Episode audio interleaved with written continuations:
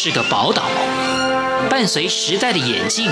潮来潮往，越加闪耀。欢迎收听《潮台湾》，发现台湾的美好。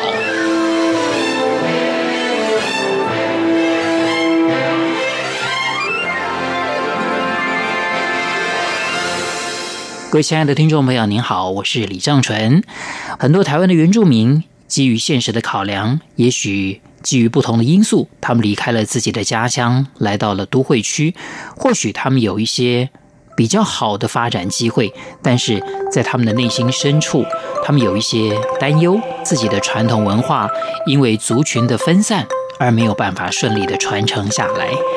今天节目当中，我们要访问的这位来宾萨利浪。他就是对于自己的族群文化传承相当有使命感的一位年轻人。我们今天就来听听他如何投身在这个工作，以及他对于自己的工作有些什么样的期许。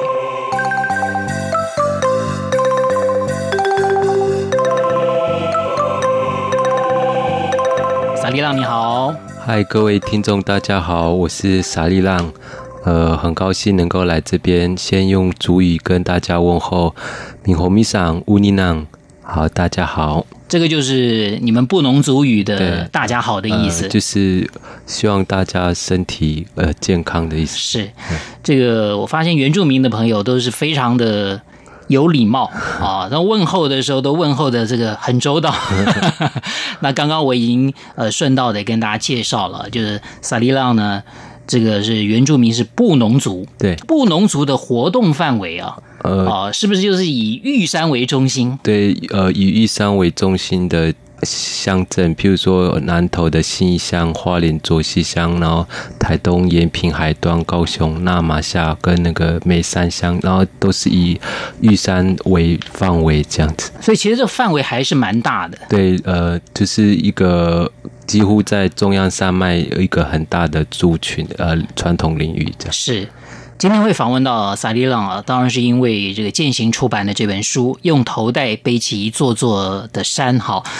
大家会想到就是说玉山，好像玉山是你们布农族的这个精神象征。对对，呃，我们叫它东古沙菲，就是很高的一个呃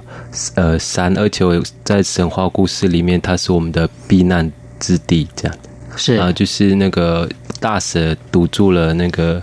溪谷、溪流，然后造成洪水暴涨，然后只剩下那个玉山跟左色大山，然后所以，呃，有一些传说故事，然后就呃，从玉山之后慢慢水退之后，慢慢从玉山扩展出去。不过，虽然这个玉山是最出名的了，但是其实周边还有很多山，对啊，像台湾很多百越啊，都在这个这个附近，对对。所以呢，很多台湾的山友啊，如果要爬山的话啊。都要仰赖我们这个布农族的朋友。其实你这本书里面就提到了一个很重要的这个职业，就是我们讲的高山协作。其实在这书里面呢，三大篇章里面呢，有有其中的第一个篇章呢，就是跟我们说明一下这个高山协作，它也不是说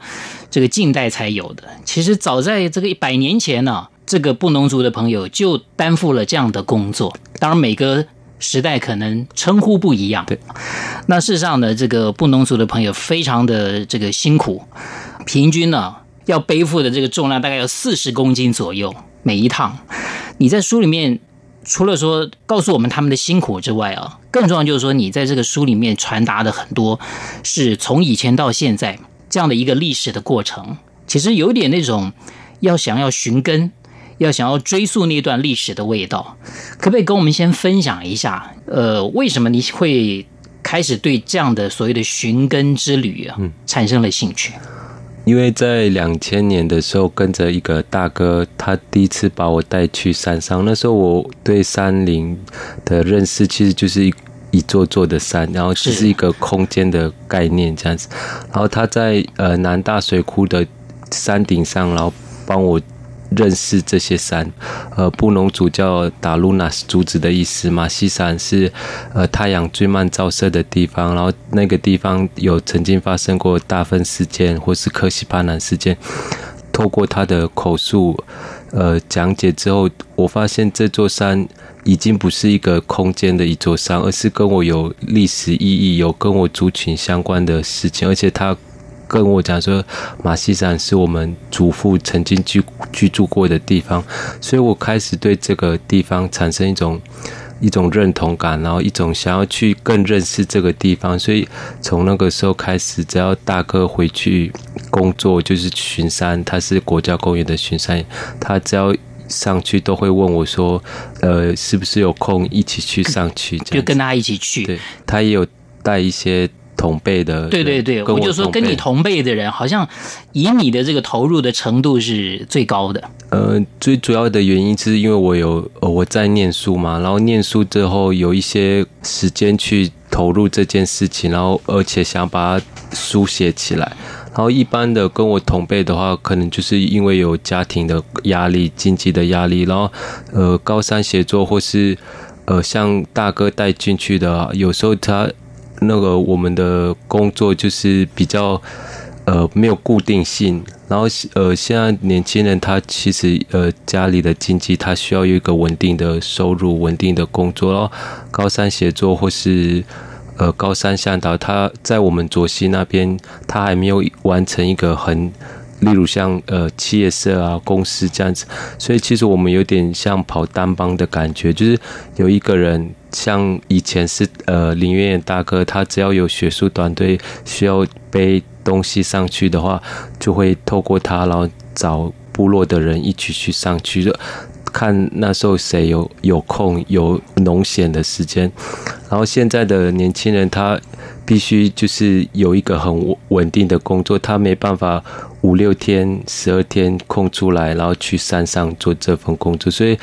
我是一个很幸运的人，就是我是我可以呃利用我自己的时间去。跟着大哥一直持续的去山上，是你刚刚前面讲，就带领你上山，所谓走这些呃祖先曾经走过的这些路径的那位大哥啊，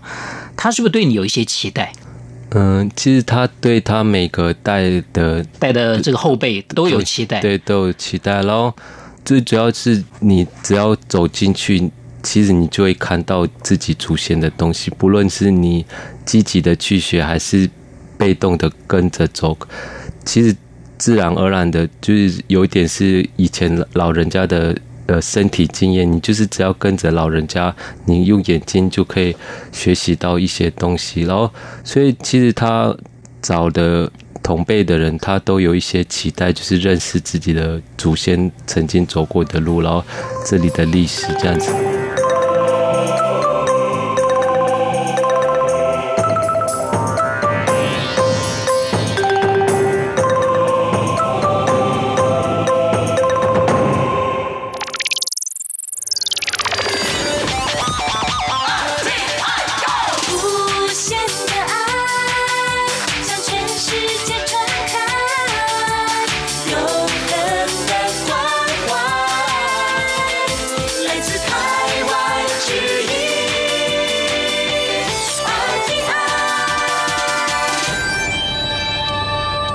我是李正淳。今天节目当中，我们访问到的是践行出版的《用头带背起一座座山》这本书的作者萨利浪啊，这是一位原住民的朋友。那用头带背起一座座山呢，其实他要给大家描绘的一个一个样貌，就是说呢，这个高山协作，它之所以啊可以背起那么重的。这里面不管说是食物也好啦，啊，或者说是任何的啊，这个上山需要用的东西啊，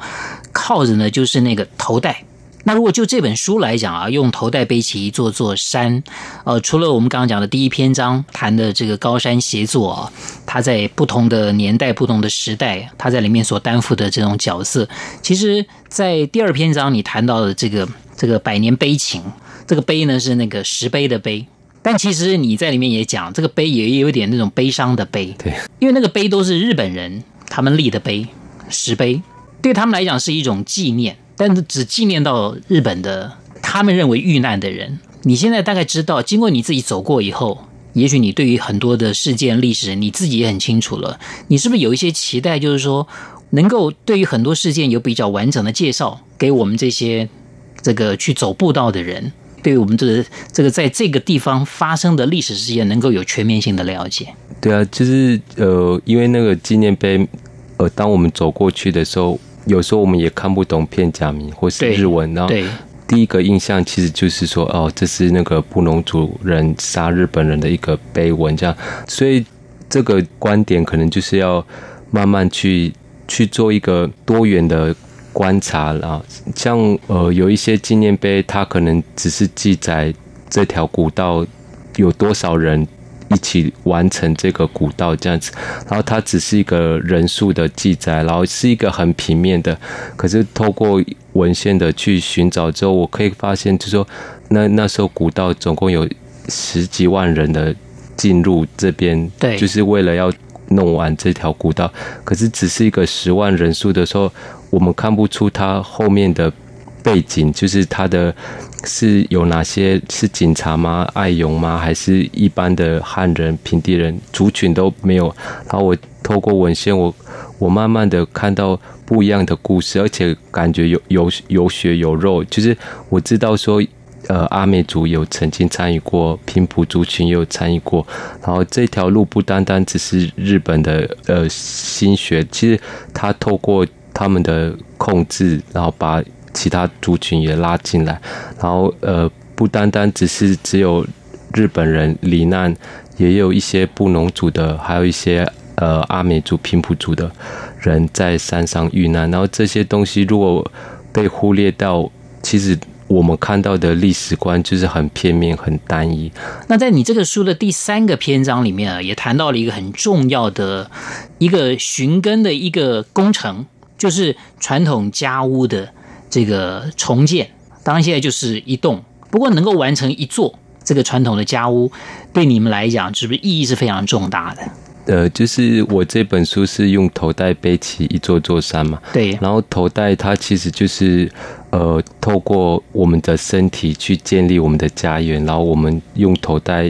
耕种，用头带呃背小孩，用头带背猎物，然后呃是我们自己。主动的去完成这些事情，可是当清朝人来了啊，或是呃日本人来了时候，我们的身体其实是让渡给这个政权，就是我们所做的背负是为这个国家、为这个政权服务，我们要帮他们盖路、盖桥，或是运送大炮这样子，所以我们的身体就几乎是变成那个让渡给呃政权这样子。重新盖回石板屋，它其实就是变成回到以前的那个生活模式。我们自己愿意，自己愿意把呃石石板木头一步一步的搬回嘉兴这个地方，然后盖出我们自己想要呈现的一个石板屋。我觉得这个意义就很重大，就是呃我们的身体终终于可以。呃，虽然是一个很劳累的工作，可是我们做一个后代或是晚辈们知道说，我们的传统家务到底呃是什么样的形式，而且这个家务不单单只是一个空间的盖出来，而是文化它也被重新建立起来。它从家屋里面我们可以看得到很多呃文化的方式，就是家屋里面为什么小米放在最中间，因为它。是我们小米文化里面最重要的一个食物，所有的设耳祭啊，或是祭典，都是按照小米来呃呈现这样子。然后呃，哪一个位置是室内葬，是哪一个位置放老人家、小孩放哪里，这些都是一个文化的呃再重新建立这样子。所以不单只是一个空间的建立，而是文化的重新。去追寻，重新建立起来。那我们今天非常高兴啊，也谢谢萨利浪，希望你未来能够继续带给我们很多你自己的田野调查的记录啊，让我们能够更了解到底在这一片山林当中，我们的原住民朋友曾经在这块土地上面有过什么样的经历，发生过什么样的事情。谢谢你，好，谢谢。陌生的街道，找寻熟悉的。各位亲爱的听众朋友，非常谢谢您收听今天的节目，我是李正淳，朝台湾，我们下次再会。我不怕怀疑的空气，也不怕。